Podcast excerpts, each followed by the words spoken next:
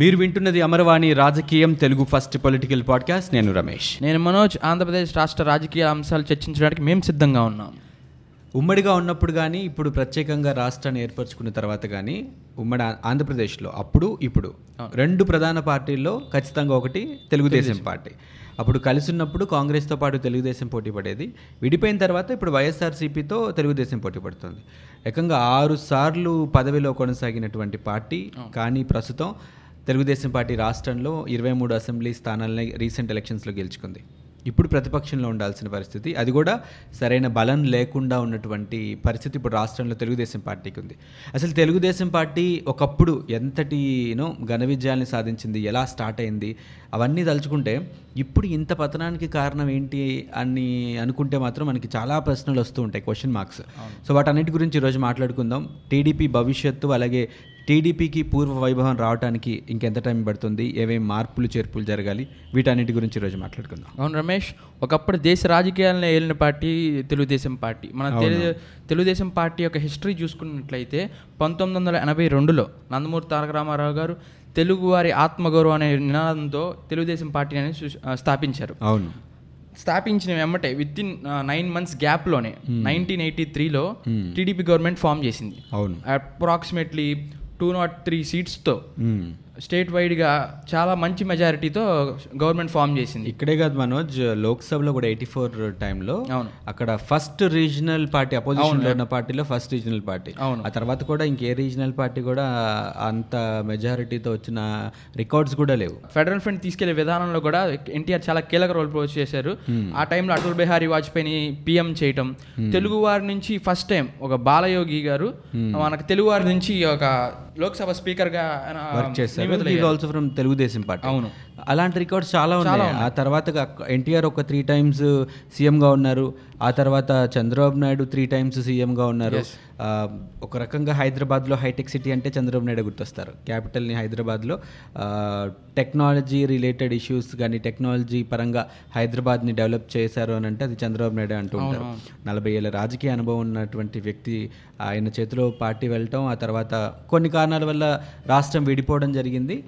అయితే తెలంగాణలో మాత్రం రాష్ట్రం విడిపోవటం వల్లనే.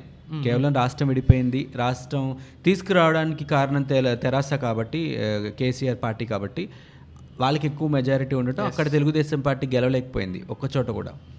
కానీ ఆంధ్రప్రదేశ్లో రెండు వేల పద్నాలుగు రిజ ఎలక్షన్స్ జరిగినప్పుడు మాత్రం అప్పుడు అనుభవం ఉన్నటువంటి ఒక లీడర్ అయితే కొత్తగా ఏర్పడినటువంటి మన రాష్ట్రానికి రాజధాని నిర్మించడానికి కానీ రాష్ట్రాన్ని ఆ, బాగుంటుంది అని చెప్పి ఎక్స్పీరియన్స్ విషయంలో అయితే చంద్రబాబు నాయుడిని మించిన ఒక రాజకీయ నాయకుడు మన ఏపీలో ఉన్నాడంటే చెప్పలేం. అండ్ ఆయనకు ఉన్నటువంటి ఎక్స్పీరియన్స్ కూడా అలాంటిదే. చాలా మంచి విజనరీ అని చెప్పి చెప్తుంటారు అందరూ కూడా. సో అలాంటి ఒక లీడర్ అయితే బాగుంటుంది అమరావతిని డెవలప్ చేయడానికి కానీ ఆంధ్రప్రదేశ్ని ఒక మన ఇండియా వైడ్గా ఆంధ్రప్రదేశ్ని డెవలప్ చేయాలన్నా కూడా ఒక మంచి పొజిషన్లో ఉంచాలన్నా చంద్రబాబు నాయుడు అయితే బెస్ట్ అనుకున్నారు. అండ్ టూ థౌజండ్ ఫోర్టీన్ ఎలక్షన్స్లో కూడా మంచి ఓటింగ్ పర్సంటేజ్తో ఆయన సీఎం అయ్యారు. Yes. అండ్ ఆ ఫైవ్ ఇయర్స్ కూడా ఆయన చాలా ఏపీ స్టేట్కి కొత్త కొత్త ఇండస్ట్రీస్ తీసుకురావడానికి కానీ కొన్ని హబ్స్ తీసుకురావడానికి కానీ చాలా రకాలుగా ఆయన హెల్ప్ చేశారు. కొన్ని వేల కోట్ల రూపాయల పెట్టుబడులను ఆయన అట్రాక్ట్ చేశారు ఆయనకు ఉన్నటువంటి ఎక్స్పీరియన్స్తో సింగపూర్ కానీ లేకపోతే వేరే కంట్రీస్తో జపాన్ జర్మనీ లాంటి కంపెనీస్తో కూడా ఆ దేశాలకి వెళ్ళి అక్కడ మన ఏపీలో ఉన్న రిసోర్సెస్ని మీరు ఎలా అక్కడికి వచ్చి ఇండస్ట్రీస్ పెట్టచ్చు ఎలా ఇన్ఫ్రాస్ట్రక్చర్ని అక్కడ డెవలప్ చేయొచ్చు. వాళ్ళకు ఉన్నటువంటి ఆపర్చునిటీస్ ఏంటి? అవన్నీ ఎక్స్ప్లెయిన్ చేయడం అలా చాలా చేశారు. ఆ ఫైవ్ ఇయర్స్లో మన స్టేట్కి చాలా కేటగిరీస్లో అవార్డ్స్ కూడా వచ్చాయి. సన్ రైజ్ ఇన్ ఆంధ్రప్రదేశ్ అలా చాలా జరిగాయి. తర్వాత ఏమైంది? మళ్ళీ ఎలక్షన్స్ వచ్చాయి. ఈసారి మాత్రం ఒక నెగ చాలా రీజన్స్ ఉన్నాయి. రెండోసారి తెలుగుదేశం పార్టీ వెనకపడడానికి ఓడిపోవడానికి ఆ ఓటమి కూడా కేవలం ఇరవై మూడు సీట్లతో ఓడిపోవడం నిజంగా ఒకప్పుడు అసెంబ్లీలో లోక్సభలో ప్రతిపక్షంలో ఉన్న పార్టీ ఈరోజు కేవలం ఇరవై మూడు సీట్లతో సరిపెట్టుకుందంటే అది బిగ్గెస్ట్ డౌన్ఫాల్ పార్టీకి. అలాంటి కారణాలు ఏంటి? అసలు పార్టీ అంత డౌన్ఫాల్ వెళ్ళడానికి కారణాలు ఏంటి అని మనం కనుక వన్ బై వన్ ఆలోచించుకుంటూ వస్తే చాలా కనిపిస్తాయి మనకి. తెలుగుదేశం పార్టీ వెనకపడడానికి కారణాలు. అవన్నీ మాట్లాడుతూ వాటిని కనుక అనలైజ్ చేసుకుంటూ వాటిని కరెక్ట్ చేసుకుంటూ టీడీపీ కనుక ముందుకెళ్తే నిజంగా టీడీపీ తిరిగి మళ్ళీ అదే సేమ్ యూనో చరిష్మా తీసుకొచ్చుకునే అవకాశాలు ఉంటాయి అని మాత్రం నేను అనుకుంటున్నాను. అండ్ వాటి గురించి ఈరోజు మనం మాట్లాడదాం. TDP downfall two thousand nineteen చూసుకున్నట్లయితే one of the main reason మేనిఫెస్టోని సరిగ్గా ఇంప్లిమెంట్ చేయలేదు అనే ఒక వినికిడి ఉంది రాష్ట్రం మొత్తం మీద. ఎందుకంటే మేనిఫెస్టోలో ఏవైతే పాలసీలు అమలు చేస్తామని చెప్పారో ప్రజలకి చాలా వరకు అంత సక్సెస్ అన్సక్సెస్ఫుల్ అయ్యారు దాంట్లో. Manifesto is one of the main reason. అంటే ఆయన ఇంప్లిమెంట్ చేశారు కానీ కొన్ని ఏమైందంటే పసుపు కుంకుమ లాంటి పథకాలు ఏమైనాయి అంటే మనోజ్ లాస్ట్ మినిట్లో పెట్టేసరికి అందరికి ఏమనిపిస్తుంది అంటే ఖచ్చితంగా ఇది ఎలక్షన్ ఓటింగ్ ఓట్స్ పడడానికి పెట్టిన పథకంగానే అనుకున్నారు. పసుపు కుంకుమ కింద కొన్ని వేల కోట్ల రూపాయలు పంచారు. పదివేల రూపాయలకు ఒక డ్వాక్రా మహిళ కంటే మామూలు విషయం కాదు. చాలా వేల కోట్ల రూపాయలు ఖర్చు పెట్టారు. కానీ అది ఏంటంటే ప్రయోజనం లేకుండా పోయింది. అదొక ఓట్ బ్యాంక్ని కాపాడుకోవడానికి పెట్టిన పథకం లాగా మార్చేశారు. అండ్ ఇంకొకటి ఏంటంటే నువ్వు అన్నట్టు మేనిఫెస్టోలో ఉన్నటువంటి ప్రతి అంశాన్ని ఆయన ఇంప్లిమెంట్ చేయలేకపోవడం ఈ was very busy with tours and all ఇన్వెస్టర్స్ని తీసుకురావడానికి ఇవన్నీ అది నెగిటివ్ అయింది. స్టేట్ అడ్మినిస్ట్రేషన్ చూసుకోవాలి బయట నుంచి ఇన్వెస్ట్మెంట్స్ తెచ్చుకునే ప్రయత్నం కూడా చేయాలి. చాలా కంట్రీస్కి వెళ్ళే వాళ్ళు పార్టీ లీడర్స్ చంద్రబాబు నాయుడు అందరూ వేరే కంట్రీస్కి వెళ్ళేవారు. అక్కడ మన స్టేట్ రిసోర్సెస్ గురించి ఎక్స్ప్లెయిన్ చేయడం అక్కడి నుంచి ఇన్వెస్టర్స్ని తీసుకురావడం లేకపోతే మన ఇప్పుడు రాజధాని ఏ మోడల్లో ఉండాలి అనేటువంటి స్ట్రక్చర్ తీసుకురావడానికి కూడా చాలా టైం పట్టింది. రకంగా చెప్పాలంటే ఆయన నిద్రపోలే ఇతర వాళ్ళని నిద్రపోవటం ఆ, ఒక రకంగా అలాగే పనిచేశారు కాకపోతే ఏంటంటే ప్రజలకి కావాల్సింది అది కాదు. అవుట్పుట్ ఇప్పుడు హైదరాబాద్ని చూస్తే హైటెక్ సిటీ తీసుకురావడానికి ఆయనే రీజన్ అంటారు. ఆ హైటెక్ సిటీ కన్స్ట్రక్షన్ టైంలోనో లేకపోతే అక్కడ ల్యాండ్ కొంటాం ఆ టైంలో ప్రజలకి ఏం అవసరం లేదు. ఫైనల్గా అవుట్పుట్ రెడీ అయ్యి జాబ్లు ఎలా వచ్చాయి అక్కడ ఎకానమీ ఎలా డెవలప్ అయింది అనేదే ప్రజలు చూస్తారు. ఈరోజు అదే కనిపిస్తుంది. ఆ టై ఆ ప్రాసెస్ అంతా ప్రజలకు అవసరం లే. ఇప్పుడు కూడా ఈ అడ్మినిస్ట్రేషన్ కొంచెం వెనకబడ్డం. పార్టీ లీడర్స్ యాక్చువల్గా ప్రజల్లో ఏమనుకుంటున్నారు? ఈ నెగిటివ్ ప్రాపగండా స్టార్ట్ అయిపోయింది.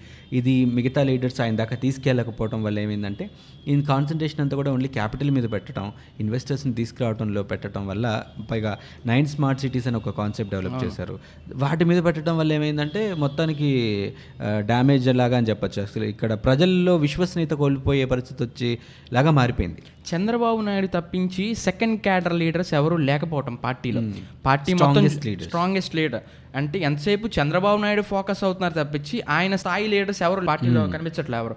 లోకేష్ ఉన్నారు బాలకృష్ణ ఉన్నారు బాలకృష్ణ రెండో అల్లుడు ఉన్నారు వీళ్ళందరూ ఉన్నారు. కానీ ఆయనంత స్థాయి రూలింగ్ చేయటంలో కానీ పార్టీ మీద కమాండ్ కానీ ప్రతి డిస్టిక్ మీద ఒక ఒక అనాలిసిస్ ఉండడం ఇది చేయగలం ఇది తీసుకురాగలుగుతాం ఈ డిస్టిక్ ఇంత చేస్తే ఇంత మారుద్ది అనే ఒక అనాలిసిస్ ఏ లీడర్లో లేదు. ఎంతసేపు Chandrababu Naidu main key role పోజించడం మిగతా వాళ్ళందరూ సెకండ్గా ఉండడం వల్ల అది కూడా ఒక one of the back drop అంటే గ్రౌండ్ లెవెల్లో కార్యకర్తలు ఉన్నారు తెలుగుదేశం పార్టీ అసలు ఎన్టీఆర్ స్టార్ట్ చేసినప్పుడు గ్రౌండ్ లెవెల్లో కార్యకర్తలు ఎప్పుడైతే బిల్డప్ అయ్యారో ఆయన అంటే ఆయన సినీ గ్లామర్ని చూసి కానీ లేకపోతే ఆయన చేసిన అప్పుడు పథకాలు చూసి కానీ వాళ్ళు ఇంకా తెలుగుదేశం మీద అలాగే ఉన్నారు. ఆ రెస్పెక్ట్ తెలుగుదేశం మీద ఉంది. అయితే వాళ్ళని క్యారీ ఫార్వర్డ్ చేయలేకపోతున్నారు. ఇప్పటి వరకు కూడా వాళ్ళని మెయింటైన్ చేయలేకపోవడం వాళ్ళు ఏంటంటే స్విచ్ అయిపోతున్నారు ఇంకొక పార్టీకి. ఈ రోజుకి కూడా చాలామంది కార్యకర్తలు ఉన్నారు. దానికి బెస్ట్ ఎగ్జాంపుల్ ఏంటంటే మొన్నటి ఎలక్షన్స్లో ఓటింగ్ పర్సంటేజ్ పెద్ద డిఫరెన్స్ ఏం లేదు. ఫార్టీ పర్సెంట్ టీడీపీకి వస్తే ఫిఫ్టీ పర్సెంట్ వైసీపీకి వచ్చింది. టెన్ పర్సెంట్ ఓటింగ్ పర్సంటేజ్లో డిఫరెన్స్ ఉంది. ఆ టెన్ పర్సెంట్ కూడా అంతకుముందు కలిసి పోటీ చేశారు. బీజేపీ కానీ జనసేన కానీ టీడీపీతో జనసేనకి మొన్నటి ఎలక్షన్స్లో ఏడు శాతం వచ్చింది బీజేపీకి వన్ పర్సెంటేజ్ చేంజ్ వచ్చింది. సో అవి కలుపుకుంటే ఆయనకి ఫార్టీ ఎయిట్ పర్సెంట్ చేంజ్ దాకా వచ్చింది. బట్ వైసీపీ సింగిల్గా పోటీ చేసినా కూడా వైసీపీకి ఫేవరబుల్ కండిషన్స్ చాలా ఉన్నాయి ఏపీలో. ఆయన నవరత్నాలు కానీ ఒక్క టీడీపీ ఒక ఛాన్స్ ఇవ్వండి అని రాజన్ రాజన్ తీసుకొస్తాన్నారు రాష్ట్రాన్ని అధ్యస్తానన్నారు ప్రత్యేక హోదా విషయం మెన్షన్ చేశారు. సో అంటే ఈయన ప్రత్యేక హోదా తీసుకురావడం ఇంకో తీసుకురాలేకపోవడం ఇంకొక కారణం కూడా. సో ఇవన్నీ చేసేసరికి ఇది ఒక నెగిటివ్ ఇదిగా మారిపోయింది తెలుగుదేశానికి. ప్రత్యేక హోదా అంశం వచ్చింది కాబట్టి చెప్తున్నాను మనోజ్. యాక్చువల్గా బీజేపీతో ఫ్రెండ్షిప్ ఉంది అంతకుముందు. కలిసి పోటీ చేశారు అధికారంలోకి అక్కడ ఆయన అధికారంలోకి వచ్చాడు ఇక్కడ ఈయన అధికారంలోకి వచ్చాడు. కలిసి పోటీ చేసినా కూడా ఎందుకంటే లాస్ట్ మినిట్లో మరి ప్రత్యేక హోదా ఫస్ట్ నుంచి అడక్కపోవడం ఒకటి లాస్ట్ మినిట్లో ఎలక్షన్స్ ఇంకా దగ్గరకు వస్తున్నాయి అనుకున్న టైంలో బీజేపీలో నుంచి బయటకు వచ్చేయటం ఫ్రెండ్షిప్ లేదు ఇంకా అని చెప్పి బయటకు వచ్చేయటం. బయటకు వచ్చిన తర్వాత బీజేపీని విమర్శించటం. ఉన్నన్ని రోజులు చేయలేదు లాస్ట్ మినిట్లో బయటకు వచ్చేసి ఇక్కడ ఓట్ బ్యాంక్ పోతుందేమో అని చెప్పి పార్టీలోంచి బయటకు వచ్చేసి బీజేపీని తిడుతున్నాడు అనేటువంటిది కూడా ఒకటి. ఎందుకంటే అక్కడ మళ్ళీ సెంట్రల్లో బీజేపీనే వస్తుంది అని ఆల్ సర్వీస్ చెప్పేస్తున్నాయి. ఎందుకంటే సెంట్రల్లో బీజేపీ హవా నడుస్తుంది ప్రస్తుతం. సో మళ్ళీ అక్కడ బీజేపీనే వస్తుంది. బట్ ఇక్కడ బీజేపీ రాకపోతే కొంత మిస్కమ్యూనికేషన్ ఉంటుంది. రాష్ట్రంలో కూడా కేంద్రంలో ఒకే పార్టీ ఉంటే ఉండే అడ్వాంటేజెస్ వేరుంటాయి. కానీ ఇక్కడ అలా లేదు. మనకేమో జా ఇక్కడ రీజనల్ పార్టీసే ఉంటాయి. ఎప్పటి ఫస్ట్ నుంచి కూడా ఇక్కడ రీజనల్ పార్టీస్ అవనే నడుస్తుంది. కొన్నిసార్లు కాంగ్రెస్ ఉండింది తప్ప. అయితే ఇప్పుడు టీడీపీ ఇక్కడ ఉండి అక్కడ బీజేపీ ఉంటే పైగా ఫ్రెండ్షిప్ చెడింది. సో అక్కడి నుంచి రావాల్సిన ప్రత్యేక హోదా కానీ లేకపోతే ఇన్సెంటివ్స్ లాంటివి ఏమైనా రావాలన్నా ట్యాక్స్ బెనిఫిట్స్ ఏమైనా రావాలన్నా కూడా అవేమీ రావేమో అనే ఇది కూడా ఉండింది. బీజేపీతో ఫ్రెండ్షిప్ కట్ చేసుకోవడం కూడా టీడీపీ ఓడిపోవడానికి ఇంకొక రీజన్గా కూడా చెప్తారు. అండ్ అలయన్స్ వదిలేసుకోవటం. ఇప్పుడు జనసేన ఈసారి సపరేట్గా పోటీ చేసింది. ఆ. ఏడు శాతం ఓట్లు చంద్రబాబు నాయుడుకి పడుంటే చాలా చోట్ల తెలుగుదేశం పార్టీ నుంచి నిలబడిన క్యాండిడేట్స్ గెలిచే అవకాశాలు ఉన్నాయి ఎందుకంటే ఓడిపోయిన వాళ్ళు చాలా తక్కువ మార్జిన్తో ఓడిపోయారు. సో ఈ సీట్లు కూడా అందుకే తగ్గిపోయినాయి. ఆ ఓట్ పర్సంటేజ్ ఏదో జనసేనకు పడిన ఓటింగ్ అంతా కూడా చంద్రబాబు నాయుడుకి పడుంటే డెఫినెట్గా గెలిచే ఛాన్సెస్ ఎక్కువ ఉండేవి లీడర్స్ అందరూ పార్టీని వదిలేసి ఒక మంచి పీక్ టైంలో పీక్ టైంలో పార్టీని వదిలేసి బీజేపీకి షిఫ్ట్ అయిపోవడం మనం చూసినట్టయితే రాజ్యసభ సభ్యులు టీజీ వెంకటేష్ కానీ రీసెంట్గా అయ్యారు. అంతకు ముందు సుజనా కూడా. సీట్స్ అలాట్మెంట్ సరిగా లేకపోవడం ఎవరికి మళ్ళీ పార్టీలో భవిష్యత్తు ఉంటుందో ఉండదో అనుకోవడం ఎక్స్పెక్ట్ చేసిన చోట సీట్ రాకపోవడం ఇలాంటివన్నిటి వల్ల ఏమైందంటే కొంతమంది పార్టీలు మారారు. మారి మళ్ళీ వాళ్ళు ఇక్కడ టీడీపీ వ్యతిరేకంగా తిట్టడం. తిట్టడం ఇవన్నీ చేశారు. అండ్ మొన్న ఎలక్షన్స్ అయిపోయిన తర్వాత అంటే ఆల్మోస్ట్ ఓడిపోయిన తర్వాత రీసెంట్గా కూడా వంశీ పార్టీలోంచి బయటకు వచ్చేసి వల్లభనేని వంశీ ఆయన కూడా చాలా విమర్శలు చేశారు. పార్టీ మీద పార్టీలో ఉన్న లీడర్స్ మీద లోకేష్ మీద వీళ్ళందరి మీద విమర్శలు చేశారు. సో ఇలాంటివన్నీ ఏమనిపిస్తాయి అంటే చూసే వాళ్ళకి సో ఈ పార్టీలో సంథింగ్ బ్యాడ్ ఏదో జరుగుతుంది. ఏదో ఒక అధికారం కోసం వాళ్ళు మాత్రమే కష్టపడడం ఏదో జరుగుతోంది అని అనుకుంటారు. ప్రజలకి అదొక బ్యాడ్ థింగే అవుతుంది. అది బ్యాడ్ థింగ్ని ప్రజలకు ఇంజెక్ట్ చేసినట్టు అవుతుంది. సో ఈ బయటకు వచ్చేసి నెగిటివ్ ప్రాపగండా చేసే వాళ్ళ వల్ల కూడా పార్టీకే నష్టం. ఇంకోటి లీడర్స్ పార్టీ మమ్మల్ని పట్టించుకోవట్లేదు. క్లిష్ట పరిస్థితుల్లో ఉన్నప్పుడు పార్టీ నుంచి మాకు హెల్ప్ అందట్లేదు. మాకు వచ్చిన సమస్యలు ఏమన్నా పార్టీ అధినేత దృష్టికి తీసుకెళ్తుంటే పార్టీ నుంచి సరైన రెస్పాన్స్ రావట్లేదు. మా మీద నా రూలింగ్ పార్టీ కేసులు పెడుతుంటే ఆ కేసులకి సపోర్ట్ ఇవ్వట్లేదు అనే మనం చూసుకున్నట్లయితే మాజీ స్పీకర్ కోడెల శివప్రసాద్ అక్కడ గుంటూరులో కే ట్యాక్స్ చెప్పి చాలా ఫర్నిచర్ విషయంలో కానీ చాలా గందరగోళం జరిగితే ఆయన కూడా చాలా కేసులు అయ్యాయి. ఆయన పాపం సూసైడ్ అటెంప్ట్ చేశారు. అదంతా ఒక సాడ్ పార్ట్ ఆ. తర్వాత ఇప్పుడు వంశీ వెళ్ళిపోవడానికి కూడా ఇంకొక రీజన్ ఈ కేసులు భయమే అని చెప్పి చాలా మందికి తెలిసిన విషయం. బట్ పార్టీలో మాకు విభేదాలు వచ్చే బయటకు వచ్చేస్తున్నానని చెప్పినప్పటికీ కూడా ఆయన ఖచ్చితంగా ఈ కేసులకి వీటికి భయపడే బయటకు వచ్చేసారని ఓపెన్గా మాట్లాడుకుంటున్న విషయం. ఇంకా ఆయనతో పాటు చాలా మంది ఉన్నారు. ఆనం కానీ తమ్ సీతారాం తమ్మినేని సీతారాం స్పీకర్ కానీ వీళ్ళందరూ కూడా పార్టీ గురించి ఎప్పుడు అవకాశం దొరికితే అప్పుడు నెగిటివ్గా మాట్లాడడం స్టార్ట్ చేస్తున్నారు. పార్టీని కులం పేరుతో చెప్పి ఈ- వీళ్ళు ఒక కులానికి చెందిన పార్టీ ఇది అనే ముద్ర వైసీపీ వేసే ప్రయత్నం చేస్తుంది. ప్రతిసారి చేస్తుంది. మీ కులం వాళ్ళని డెవలప్ చేసుకునే ప్రయత్నమే మీరు చేస్తున్నారని. ఇంకో ఇంకొక పక్క ఏంటంటే ఏ రిచెస్ట్ క్యాస్ట్కి కూడా పార్టీ గెలిచేంత ఓట్స్ ఉండవు. ఇప్పుడు కమ్మ సామాజిక వర్గం కానీ రెడ్డి వర్గం కానీ కాపు వర్గానికి కానీ పార్టీని గెలిపించేసుకొని వాళ్ళే సీఎం అయ్యేంత ఓట్ పర్సంటేజ్ ఉండదు. ఎస్సీ ఎస్టీ బీసీల ఓట్లు ఖచ్చితంగా కావాల్సిందే. ఈ జగన్మోహన్ రెడ్డి ఏం చేశారంటే మేనిఫెస్టోలో పెట్టిన నవరత్నాల వల్ల కానీ లేకపోతే ఈ పథకాలు ఆర్థికంగా డబ్బులు ఇచ్చే పథకాలు కొన్ని ఇంట్రడ్యూస్ చేశారు.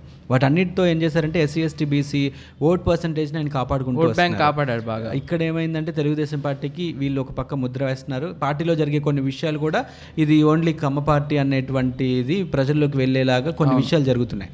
సో ఇలాంటివి జరిగినప్పుడు ఖచ్చితంగా ప్రజల్లో ఇది ప్రజలకి మంచి చేసే అవకాశాలు కనిపించట్లేదు అనే ఉద్దేశం కూడా ఎక్కువగా వచ్చేసింది. ఇంకో విషయం కూడా ఏంటంటే రమేష్ ఇక్కడ టూ థౌజండ్ ఫోర్టీన్లో ఆంధ్రప్రదేశ్ ప్రజలు అందరూ ఎలా ఆలోచించారంటే కొత్త బా కొత్త స్టేటు. ఇక కొంచెం ఎక్స్పీరియన్స్ ఉన్న నాయకుడు అయితే స్టేట్ని ముందు తీసుకెళ్తారనే ఆలోచనతో చంద్రబాబు నాయుడుకి ఓటేశారు. అలాగే టూ థౌజండ్ నైన్టీన్కి వచ్చేసరికల్లా ఏమంటే ఏజ్ అయిపోతుంది సీనియారిటీ వచ్చేసింది. ఇంకా కావాలి. కావాలని చెప్పేసి జగన్కి ఓటేశారు. అలా పోల్చుకున్నట్టయితే కనుక సీనియారిటీ వైజ్గా పోల్చుకుంటే కనుక చంద్రబాబు నాయుడుకి ఎక్స్పీరియన్స్ ఉన్నా కూడా ఇప్పుడు స్టేట్కి ఎట్లా అంటే యంగ్స్టర్స్ని అట్రాక్ట్ చేయగలగాలి. ఇప్పుడు పవన్ కళ్యాణ్కి సెవెన్ పర్సెంటేజ్ ఓట్స్ పడిందంటే అవన్నీ కూడా Youngsters, యంగ్స్టర్స్ ఫ్యాన్స్ అవ్వచ్చు. యంగ్స్టర్స్ ఆయన జీరో బడ్జెట్ పాలిటిక్స్ అని వచ్చారు ఆయన. ఆయ- ఒక రకంగా చెప్పాలంటే పవన్ కళ్యాణ్ కూడా సక్సెస్ అయినట్టే. ఒక్క రూపాయి ఖర్చు పెట్టకుండా ఆయన పాలిటిక్స్లో సెవెన్ పర్సెంటేజ్ ఓట్స్ సాధించారంటే అది గ్రేటే సో అట్లా యంగ్స్టర్స్ని అట్రాక్ట్ చేసే ఎలిమెంట్స్ టీడీపీలో తక్కువ ఉన్నాయి ఇప్పుడు. సీనియర్ లీడర్స్ ఉన్నారు ఎక్స్పీరియన్స్డ్ లీడర్స్ ఉన్నారు. కానీ యంగ్స్టర్స్ లేరు. యంగ్స్టర్స్ ఉంటే ఉన్న ఒకరిద్దరు కూడా ఇప్పుడు లోకేష్ లాంటి వాళ్ళకి ఏంటంటే బ్యాడ్ ఇమేజ్ ఎక్కువ అయిపోయింది బాగా పార్ట్- వాక్చాతుర్యం ఆ, ఆ, లేకపోవడం ఒకటి తెలుగు సరిగా రాకపోవడం ఆఫ్ కోర్స్ ఆయన ఎక్కడో ఫారిన్ కంట్రీస్లో చదువుకొని వచ్చారు. వచ్చిన వాళ్ళకి తెలుగు అంత స్పష్టంగా రాదు. ఎంతో తెలుగుదేశం పార్టీలో ఉంటే మాత్రం తెలుగు స్పష్టంగా రావాలని లేదు కదా. సో ఆ మిస్టేక్స్ చిన్న చిన్న మిస్టేక్స్ మాట్లాడుతున్నప్పుడు జరుగుతున్న మిస్టేక్స్ అన్నిటిని ఐడెంటిఫై చేసి వాటిని రిపీట్ మోడ్లో ప్రజలకు చూపించడం వాటినే పాయింట్అవుట్ చేస్తూ వీళ్ళు కూడా ప్రచారాల్లో వాటిలో మెన్షన్ చేయడం ఏంటంటే కొంచెం లోకేష్కి నెగిటివ్ ఇది వచ్చింది ఆయన ఓడిపోవడానికి కూడా రీజన్స్ అవే.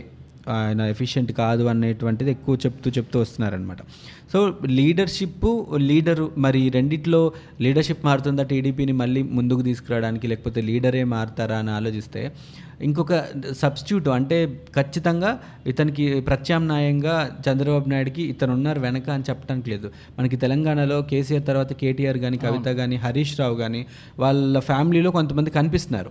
బట్ ఇక్కడ అలా కనిపించట్లా. తెలుగుదేశంకి నెక్స్ట్ ప్రత్యామ్నాయం అంటే ఇంకొక ఇంకెవరైనా సీనియర్ లీడర్ని మరి పెడతారా అనేది చంద్రబాబు నాయుడు ఉన్నంత వరకు ఆయన ఉంటారు.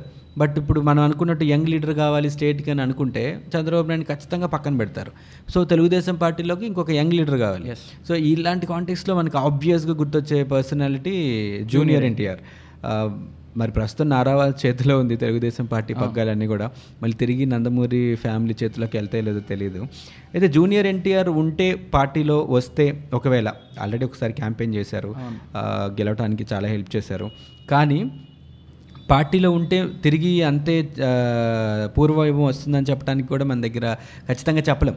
ఎందుకంటే సినిమా లీడర్స్ని ఇప్పుడు ఈ మధ్య ప్రజలు సినిమా సినిమా లాగా పర్సనల్ లైఫ్ని పర్సనల్ లైఫ్ లాగా ప్రొఫెషన్ని ప్రొఫెషన్ లాగా చూడడం ప్రజలు అలవాటు చేసుకున్నారు. ఎందుకంటే పవన్ కళ్యాణ్ ఉన్నారు. పవన్ కళ్యాణ్ కూడా మంచి ఫ్యాన్ బేస్ ఉంది. బట్ ఆయన ఏం పాలిటిక్స్లో సక్సెస్ కాల. పోటీ చేసిన రెండు చోట్ల ఓడిపోయారు. చిరంజీవిని చిరంజీవి కూడా అంతే. అంటే గెలిచినా ఆశించినంత స్థాయిలో గెలలేదు తర్వాత పార్టీ మెర్జ్ అయిపోవడం అదంతా ఒక ఇంకొక స్టోరీ ఈవెన్ తమిళనాడులో కమల్ హాసన్ కూడా ఆయనకి అంతేమీ ఇది లేదు. సో సినిమాల్లో పేరున్న గొప్ప యాక్టర్స్ పాలిటిక్స్లోకి వచ్చేస్తే హెల్ప్ అవుతుంది అంటానికి కూడా మనం చెప్పలేం. కాకపోతే వాళ్ళందరివి కొత్తగా పెట్టిన పార్టీలు ఇది ఆల్రెడీ మంచి పేరున్న పార్టీ కాబట్టి వచ్చే ఛాన్సెస్ ఉన్నాయి. అండ్ ఇంకొకటి సీనియర్ ఎన్టీఆర్ మీద రెస్పెక్ట్ అదంతా ఇంక ఈ రోజుకి తెలుగు ప్రజల్లో ఉంది. ఆయన చేసిన పనులు అవన్నీ. ఆయన అచ్చం ఆయనలా ఉంటారు కాబట్టి జూనియర్ ఎన్టీఆర్ ఆ పోలికలు అవి ఉంటాయి కాబట్టి అది ఏమైనా కలిసి వచ్చే అంశంగా చెప్పొచ్చు. జూనియర్ ఎన్టీఆర్ వస్తే. ఈయన యాక్సెప్ట్ చేస్తే చంద్రబాబు నాయుడు వెల్కమ్ చేస్తే పార్టీలోకి. బట్ మనకి తెలియదు ఏముంది ఎవరైనా ఇప్పుడు మనం ఉంటే మన నెక్స్ట్ మన పిల్లలు వీళ్ళు ఉండాలని అనుకుంటే ఏమో చంద్రబాబు నాయుడు కూడా అలాగే అనుకుంటే లొకేషన్ తీసుకొచ్చే ప్రయత్నం చేస్తారు తప్ప జూనియర్ ఎన్టీఆర్ని తీసుకొస్తారంటానికి లేదు. బట్ ఏమో చెప్పలేం. మళ్ళీ పార్టీ బతకాలి ఇరవై మూడు సీట్స్ కాస్త ఇంకా పెరగాలి అని అనుకుంటే మాత్రం ఖచ్చితంగా కావాలి. అండ్ అయితే అవకాశాలు లేవా అంటే కాదు. ఉన్నాయి. అవకాశాలు ఉన్నాయి తెలుగుదేశం పార్టీ తిరిగి మళ్ళీ పుంజుకోవటానికి ఇంతకు ముందు ఉన్నట్టుగానే తెలుగుదేశం పార్టీ ప్రజల్లో పనిచేయడానికి చాలా అవకాశాలు వస్తున్నాయి. లైక్ ఎట్లా అంటే ఇప్పుడు వైసీపీలో పెరిగిపోతున్నారు లీడర్స్. అవును. ఇక్కడేం చాలా తక్కువ ఆల్రెడీ మండలి రద్దు అయింది. సో సీట్లు ఇస్తానన్న ఎమ్మెల్సీ క్యాండిడేట్స్ కూడా ఇప్పుడు మండలి రద్దుతో డైనమాలో పడ్డారు. అవును. సో వచ్చే టూ ట్వంటీ ట్వంటీ ఫోర్ ఎలక్షన్స్కి అందరికి అందరి నేతలకి ఎమ్మెల్సీ ఎమ్మెల్యే క్యాండిడేట్లకి సీట్లు ఇస్తా అనే స్కోప్ లేదు ఇక్కడ. లేదు. నూట యాభై ఒక్క మంది ఆల్రెడీ ఉన్నారు. మళ్ళీ ఇప్పుడు జంప్ అయిన వాళ్ళు ఉంటారు. ఒకే పార్టీలో ఇద్దరిద్దరు లీడర్స్ ముగ్గురు ముగ్గురు లీడర్స్ ప్రామిస్ చేసే క్యాండిడేట్స్ అందరికీ సీట్ ఇవ్వలేకపోవచ్చు అప్పుడు ఆల్టర్నేట్గా ఏదైనా పార్టీ ఉందంటే ఒక టీడీపీ తప్పించి ఇంకోటి కనపడదు. అండ్ ఇంకోటి బీజేపీ జనసేన అలయన్స్ ఉంది ఇప్పుడు. అయితే రెండు ఏపీలో అంతగా స్ట్రెంత్ అవ్వని పార్టీలు కాబట్టి వాటి గురించి కూడా అంత ఎఫెక్ట్ వాళ్ళిద్దరు అలయన్స్ ఎఫెక్ట్ టీడీపీ మీద ఉంటుంది ఎందుకంటే సౌత్ సైడ్ బీజేపీకి అంత పట్టు లేదు కాబట్టి ఏమన్నా అలయన్స్ ఉన్నా ఒక జనసేనకు ఉండిద్దేమో చెప్పలేం కానీ బీజేపీకి అయితే ప్రజెంట్ అయితే సౌత్లో అంత పట్టు లేదు. సో మనం చూసుకుంటే కనుక twenty four twenty twenty four నాటికి టీడీపీకి అన్న బలం పుంజుకొని ఆ, నూట డెబ్బై ఐదు నియోజకవర్గాల్లో ఎన్ని గెలిచిద్దో చూద్దాం. అంటే లైక్ వాళ్ళకి ఏంటంటే ఇప్పుడు వీళ్ళు కూడా పార్టీని ఇంకా కొంచెం స్ట్రాంగ్ చేయడానికి వర్క్షాప్స్ చేయటం కానీ కార్యకర్తల దగ్గరికి వెళ్ళటం ఇవన్నీ చేస్తున్నారు. ఏం చేసినా కూడా లోకల్ బాడీ ఎలక్షన్స్లో మనకి తెలిసిపోద్ది. నెక్స్ట్ వచ్చే ఇంకా ఎలక్షన్స్ వన్ ఆర్ టూ మంత్స్లో స్టార్ట్ అవి వస్తాయి కాబట్టి చెప్పలేం. అక్కడ కూడా టీడీపీకి నెగిటివ్ రిజల్ట్ రావచ్చు. ఎందుకంటే నవరత్నాల స్కీమ్స్ ద్వారా ఈయన ఆల్రెడీ డబ్బులు పనిచేసి రెడీగా ఉన్నారు. కొంత. అది ఆ పాజిటివ్ ప్రజల్లో ఉండిపోద్ది. ఆ పాజిటివ్ ఇంపాక్ట్ ప్రజల్లో ఉంటుంది. కానీ ఇంకోటి కూడా చెప్పొచ్చు. ఇప్పుడు మూడు రాజధానుల అంశం ఒకటి వచ్చింది. కొన్ని. నెగిటివ్ అయింది. అమరావతిని ఇక్కడి నుంచి తరలించే అంశం ఒకటి వచ్చింది. కొన్ని ఇప్పుడు ఇంగ్లీష్ మీడియం ఎడ్యుకేషన్ విషయంలో కానీ ఈ పార్టీ రంగులు వేయటం పద్నాలుగు వందల కోట్లు వృధా చేశారనే విషయంలో కానీ ఇవన్నీ కొన్ని తెలు వైఎస్ఆర్ వైఎస్ఆర్సీపీకి నెగిటివ్ ఆస్పెక్ట్స్ ఇవి దృష్టిలో పెట్టుకుంటే ఆ ప్రాంతాల్లో ఏమన్నా వైఎస్ఆర్సీపీకి తగ్గి తెలుగుదేశం పార్టీకి పెరిగే అవకాశాలు ఉంటాయి.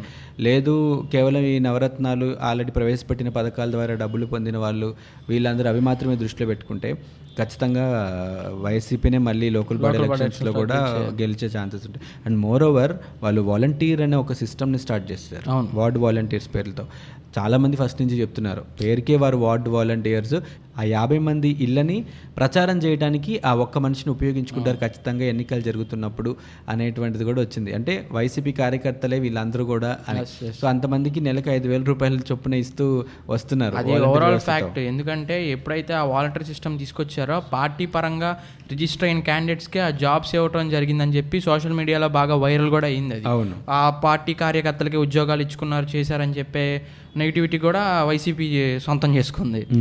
సో ఇవన్నీ క్యాలిక్యులేట్ చేసుకుంటే మళ్ళీ మంచి అడ్వైజర్స్ని పెట్టుకొని మంచి వర్క్షాప్స్ కండక్ట్ చేసి పార్టీని అలాగే పార్టీలో లీడర్స్ని ఇంకా స్ట్రెంగ్తన్ చేసుకుంటూ and at the same time వైసీపీలో జరుగుతున్నటువంటి నెగిటివ్స్ని కూడా ఎక్కువ స్ప్రెడ్ చేయగలిగారు. ప్రజలకు తీసుకెళ్ళగలిగితే మాత్రం అండ్ మనం అనుకున్నట్టు జూనియర్ ఎన్టీఆర్ ఆర్ ఇంకెవరైనా ఒక మంచి లీడర్ తెలుగుదేశం పార్టీని లీడ్ చేయడానికి ముందుకొచ్చి ఇంకొంచెం స్ట్రెంగ్త్ పెరిగితే పూర్వ తీసుకొచ్చుకుని తీసుకొచ్చే అవకాశాలు ఉంటాయి so hope for the best ఇంకొక డిస్కషన్తో అమర్వాణి రాజ్కి మళ్ళీ మీ ముందుకు వస్తుంది నమస్తే.